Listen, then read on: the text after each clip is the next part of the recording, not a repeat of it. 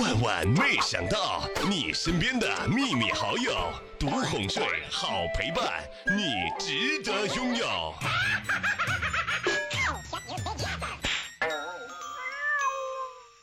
莹姐来到图书馆，拿出了电脑课本、笔记本练习册、计划表和一大杯水，然后开始坐着玩了两个小时的手机。莹姐，你还得再来一杯奶茶，仪式感很重要哦。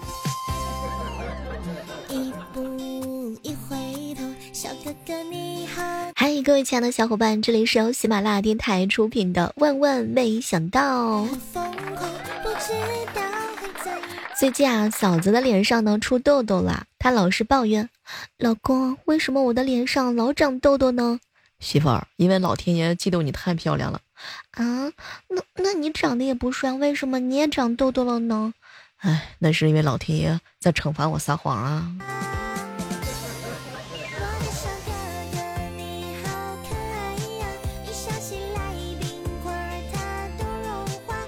我有一同事啊，问他儿子，小朋友，你属什么呀？小朋友啊，一本正经的答道，我我属我属鸡蛋啊。嗯，为什么属鸡蛋啊？嗯，我妈妈属鸡，我是他儿子，我当然属鸡蛋了。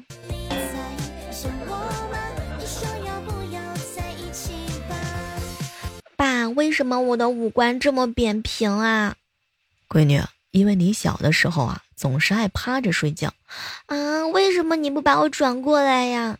哎，闺女啊，小时候啊，你长得太丑了，你妈看见了害怕。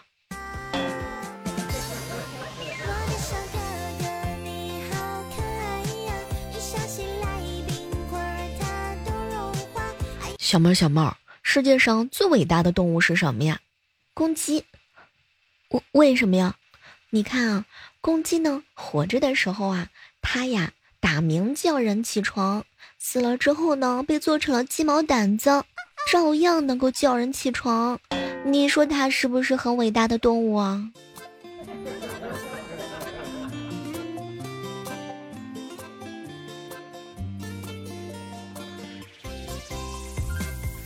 小猫小猫，学生时代呀，最好的恋爱是什么呢？嗯，你帮我背单词，哼，我给你呀讲数学。学生时代的时候，谁还没有偷偷的暗恋过人啊？我说呀，学生时代恋爱最甜蜜的方式就是双方的成绩一定要过得去，互相的补习成绩较差的科目查漏补缺，认真的听讲，不要上课时间说一些不着边际的话，互相耽误着葬送未来，知道了吗？要做一个认真听课的好学生，遇到什么不确定的问题就一起讨论，要多多的沟通，不能轻易的偷尝禁果，男生要把持住自己，女生更要坚持住。如果你的另外一半呢在努力的改变自己，那么为了赶上他的脚步呢，你一定要加油，奋起直追。如果你的另外一半懈怠不前，那么不上进的人怎么能够配得上这么优秀的你呢？小根子，你有没有女朋友呀？所以前两天有个妹子问我说，小妹姐啊，学生时代这个谈恋爱怎么办呢？其实呀，学生时代要么不谈，要么就奔着光明的未来谈。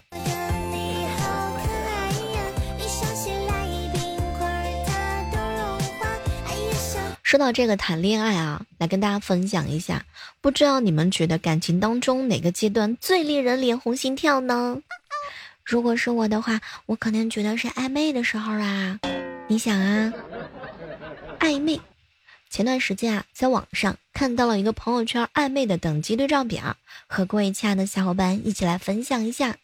一起暧昧呢，叫做点赞，当小红点点亮了你的头像，哼，秒赞应该是常规的操作吧。有一种思念叫做突然之间点赞你的朋友圈封面。多久啊？二级暧昧呢是无主情话，情话之所以无主，是因为不知道该对谁说出口，就假装爱世界万物。含蓄一点呢，就是在深夜分享一首歌曲，等待别人看懂你的暗示，对号入座。三级的暧昧呢叫做感情状态不明，社交软件上的感情状态永远都保密，偶尔在朋友圈呢暴露脆弱的一面，宣告单身可撩，既不主动那也不拒绝。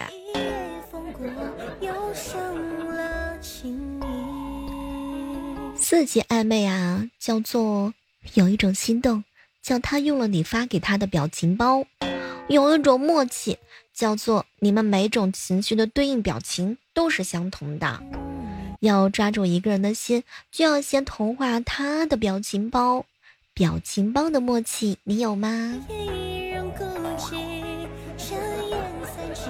五级的暧昧呢叫做聊，除了早安晚安午安的打卡之外呢，他都会跟你分享所有的一切。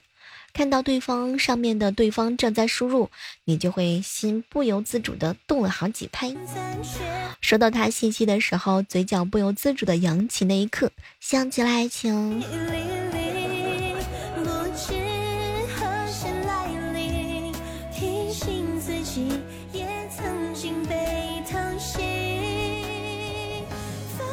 中午的时候啊，办公室的几个闺蜜啊在一起聊天，做男生的第几任女朋友最幸福？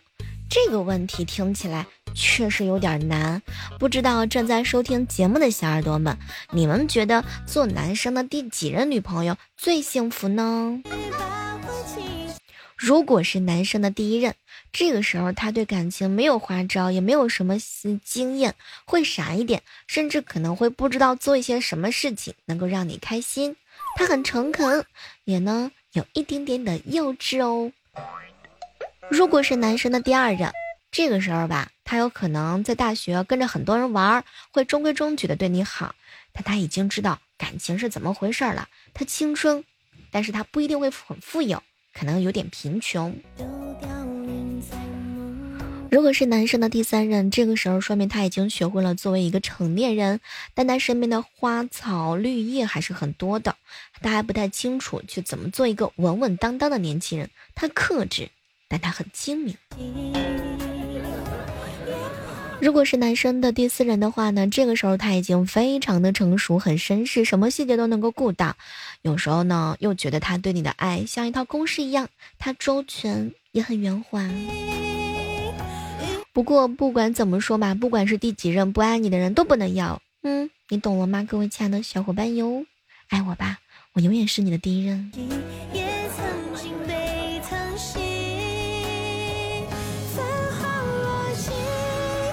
是你永远得不到的那个人。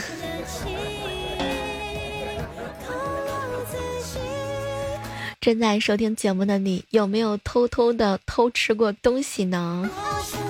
以前上课的时候啊，吃饼干放到嘴里，等口水把它弄化了，就是为了不发出声音。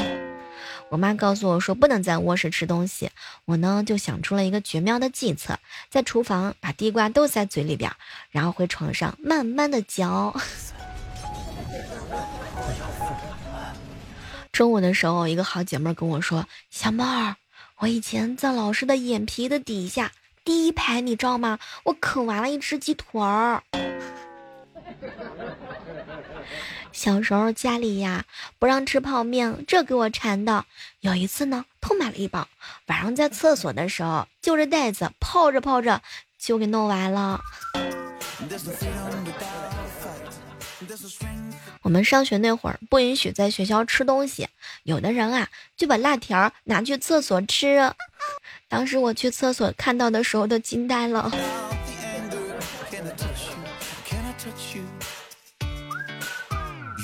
有一回呢，用木头砸桌子砸了个洞，买了一个长长的软软的软料塑料管子啊，偷偷的喝一果汁。那种很软很软的那种料子，你知道吗？那种吸管。为了不让我爸发现我晚上吃夜宵哈，路过我爸的房间会有味道，而且想在家一边看综艺一边吃，我把饭买回来之后先上二楼房间，把一根绳子放下去给我邻居绑好了宵夜之后，我邻居呢上楼进我房间，然后我俩悄咪咪的把宵夜拉上去，哼，等我爸睡着之后再拉上来吃，因为味儿真的是太大了。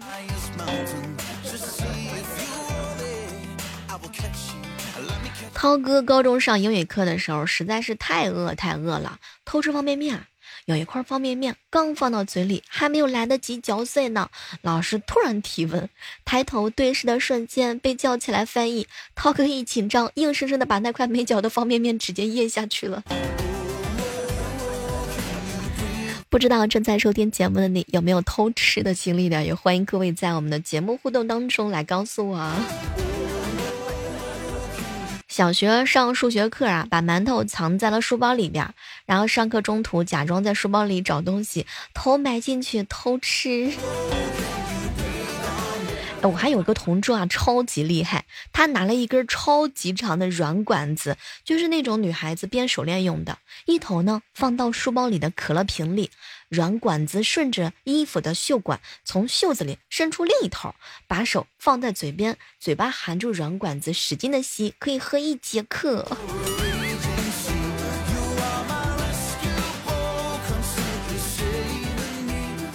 高中午休那会儿，在嘴里塞俩鱼丸，一边一个留着上课的时候吃。我们高中有个班长啊，他呢喜欢偷吃零食，塞嘴巴也就算了，哼，他居然还能不声不响的啃完一个苹果啊，头低下课桌咬一口，唰的一下抬起来，然后手假装托腮帮子，托住嘴巴慢慢的嚼。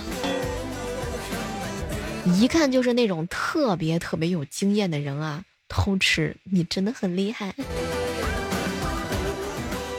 我们那时候啊，小学课桌有很多洞，我怀疑呢，就是很多人为了偷吃不被发现。你们有没有见过上课吃瓜子怕发出声音，就在书桌的缝里把瓜子壳呢给弄开，再打开吃，这样就没有声音的人？有没有见过这样的高手？好厉害！我一朋友啊，船长，他曾经上课的时候啊，啃鸡爪子，被老师叫起来呢，回答问题。当时他嘴里啊，还嚼着个鸡爪呢，只能把鸡爪放腮帮子两边，一个字儿一个字儿往外边蹦答案，要不然鸡爪就要吐出来了。上英语课的时候啊，莹姐呢偷吃榴莲糖，哎，刚好坐在窗户边，还没两分钟就被老师发现了。你上课不能吃东西。哎呦喂，我跟你说，莹姐吃薯片都没被发现，怪啊，只能怪榴莲的味儿太杠了。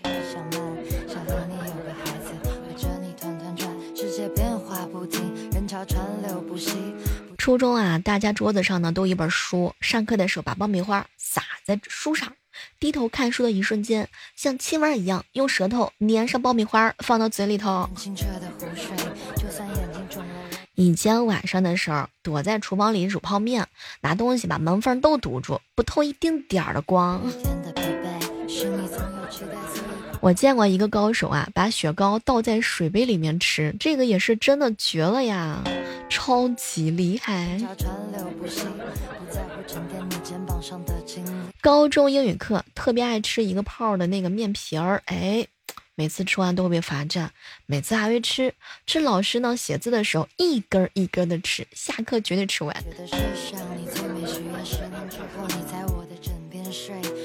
好朋友小蕊啊，冬天穿棉袄，把奶茶呢塞进了帽子里面，藏进教室，然后奶茶封口没有封好，漏了一身奶茶，帽子里面呢还有珍珠，一个冬天的棉袄都有一股奶茶子味儿。把吃的放在手里边，装作是嗯咳嗽捂嘴，再放进嘴巴里。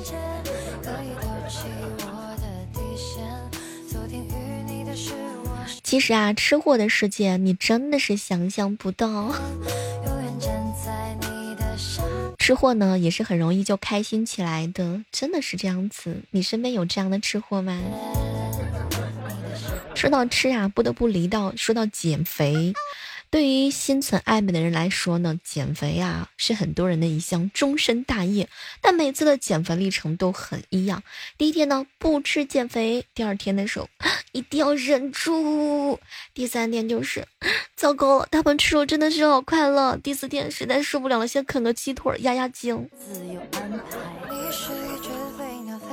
哎，每次这样的循环过程，把自己的心态都变成了我为什么要减肥，我又不是吃不起。给大家说一个万万没想到的事儿哈，为了打破这种减肥的魔咒呢，据说在山东青岛啊，有一个小哥哥做了一个重大的决定，他呀横跨了数百公里到扬州的一家减肥机构啊签约减肥。可是没成想啊，就在某一天的周五，他突然之间就被开除了，原因呢就是因为他偷吃了一根火腿肠。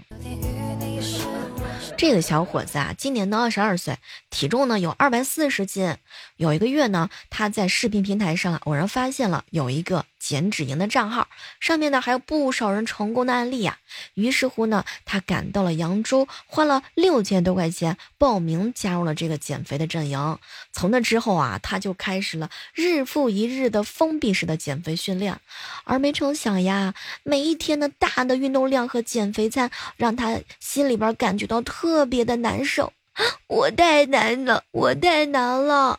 于是啊，上个星期的某一天，他实在是馋的不行了，就到徐乐营旁边的超市啊，买了一根火腿肠，而且他还把这个火腿肠啊分在了同在训练营减肥的室友。没成想啊，正好被教练逮个正着，罚他进行了练习。结果呢？没过几天，这小伙子啊，因为外出透气被发现了。这回呢，教练说什么都要开除他，而且连这个费用呀也不愿意退回了。任凭小伙子怎么求教练，教练行不行？结果教练就是不愿意让他留下。当时小伙子特别来气，哼，我太气愤了！我大老远从青岛过来减肥，然后因为这么一点的事儿，他们就把我赶出去了。后来人教练说了，他这样的连连犯错的事儿，那简直就是影响其他学员。为了我们训练营的整体的减肥效果，必须要加以处置，以儆效尤。三番五次的跟你们说了啊，平时不能吃东西，逮到就要开除。嗯，后来呢，这个事情经过双方的一个和解之后呢，这个学费的钱啊也算是退了。说实在话，哎，那些吃过去的东西，早晚还是要回过来。所以说没事啊，少吃点东西。你说你看吧，减肥花钱，不仅人受罪，胃受罪，心里也是很受罪的。吃过的东西啊，早晚会让你付出代价。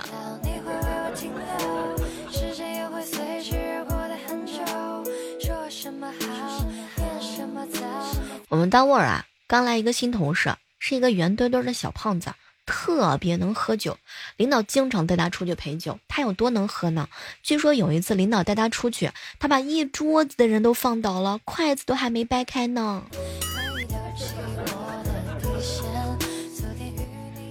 第一次租房的时候和房东面谈，房东说每个月一千块钱的租金，交一年的话呢就是一万。哎，当时啊我呢比较傻，哎，一年一万，一个月不应该是八百多吗？房东听了我说的话呢，感觉很有道理，立马就在这个合同上写成了一年一万二。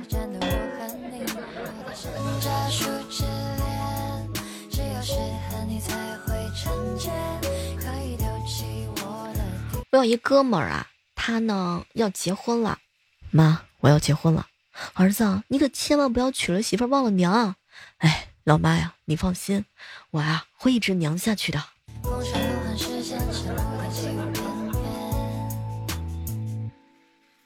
糟糕了，有情况。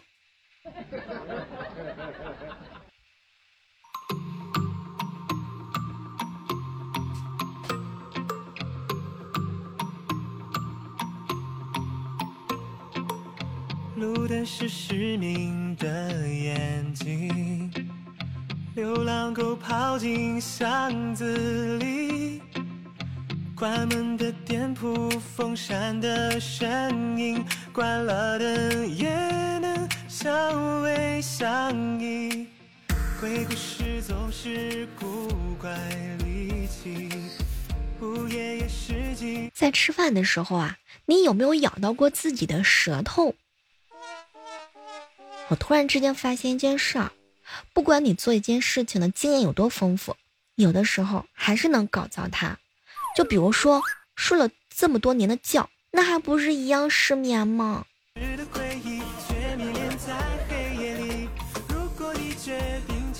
提醒一下各位正在收听节目的小耳朵们，遇到喜欢的人啊，自己在心里胡思乱想、瞎揣摩是没有用的，早表白、早悲剧、早解脱。只要你表白的够快，就能一直解脱。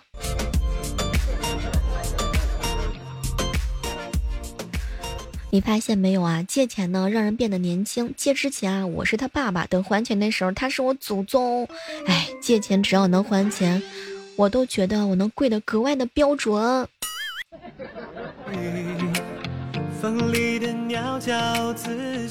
前两天啊，在网上看到了一个男生的征求女朋友的标准，来和大家分享一下。要求性别女。他的真实身高呢是一百六十三到一百七十三，说再高再矮都影响，坚决不要女朋友整过容的，双眼皮除外，其他可以接受整形美容师的鉴定。父母呢有正当的工作，对待女婿呢不要吝啬，不要苛刻。婚后呢不能和子女共同的生活，与男方的父母合得过来。要求女孩子不是戏精，不变相的发朋友圈，配合朋友闺蜜演戏，索要包、化妆品等等用品。如果发生误会矛盾，不哭不闹，正经奔着解决问题来啊！懂得要和其他异性保持距离，不在外穿着暴露，必须要孝顺，懂得体谅人，家务可以两个人一起做，不能有恶习，坚决不能有纹身，不能和其他异性聊骚，不讲脏话，不抽烟，不喝酒，不拜金。颜值底线，素颜能够带得出去，化妆一定是不是浓妆能带得回来。对男朋友绝对相信，不胡思乱想，没事找事，懂得给对方一定的空间。粘人要分清楚时间，分清楚场合，懂得把握对方的情感。最后一条呢，要求有固定的收入，懂得给对方制造惊喜。在以上这些标准之后啊，他呢有一个额外的加分项。处女爱健身，有马甲线，不爱化妆，不爱穿高跟鞋，城市户口，家庭以及个人均有一定的积蓄，肤白貌美，头发黑长直三十六 D， 不攀比，穿着打扮不挑选，华而不实的，乖巧听话，懂持家，会家务，会做饭，出门逛街自己的包自己拎，而且要求呢是不冲动购物。不知道各位亲爱的小伙伴们，你们听了这个找女朋友最低的标准，你有什么样的感想呢？哎，感觉这是家里有皇位要继承啊！哎，真的是太难了。这种条件的女性要求身高一百八十六以上，体重一百三十左右，腹肌有马甲线，穿衣显瘦，脱衣有肌肉，家庭条件好，年收入二十万左右，有车有房，城市户口，父母都有正式职业，穿衣有品位，不抽烟不喝酒，不和狐朋狗友出去乱玩，没有异性朋友，手机可以女方给女方随便的翻，可以给女生花钱，逢年过节要送礼，我对女方不小气的人吧。全世界我看见你，如果最后你来聊一聊你找女朋友的标准吧，欢迎各位在节目的互动留言区来告诉我。好了，我们下期的万万没想到呢，期待着让我看到你找女朋友的标准是什么样子的。好了，我们下期再约吧。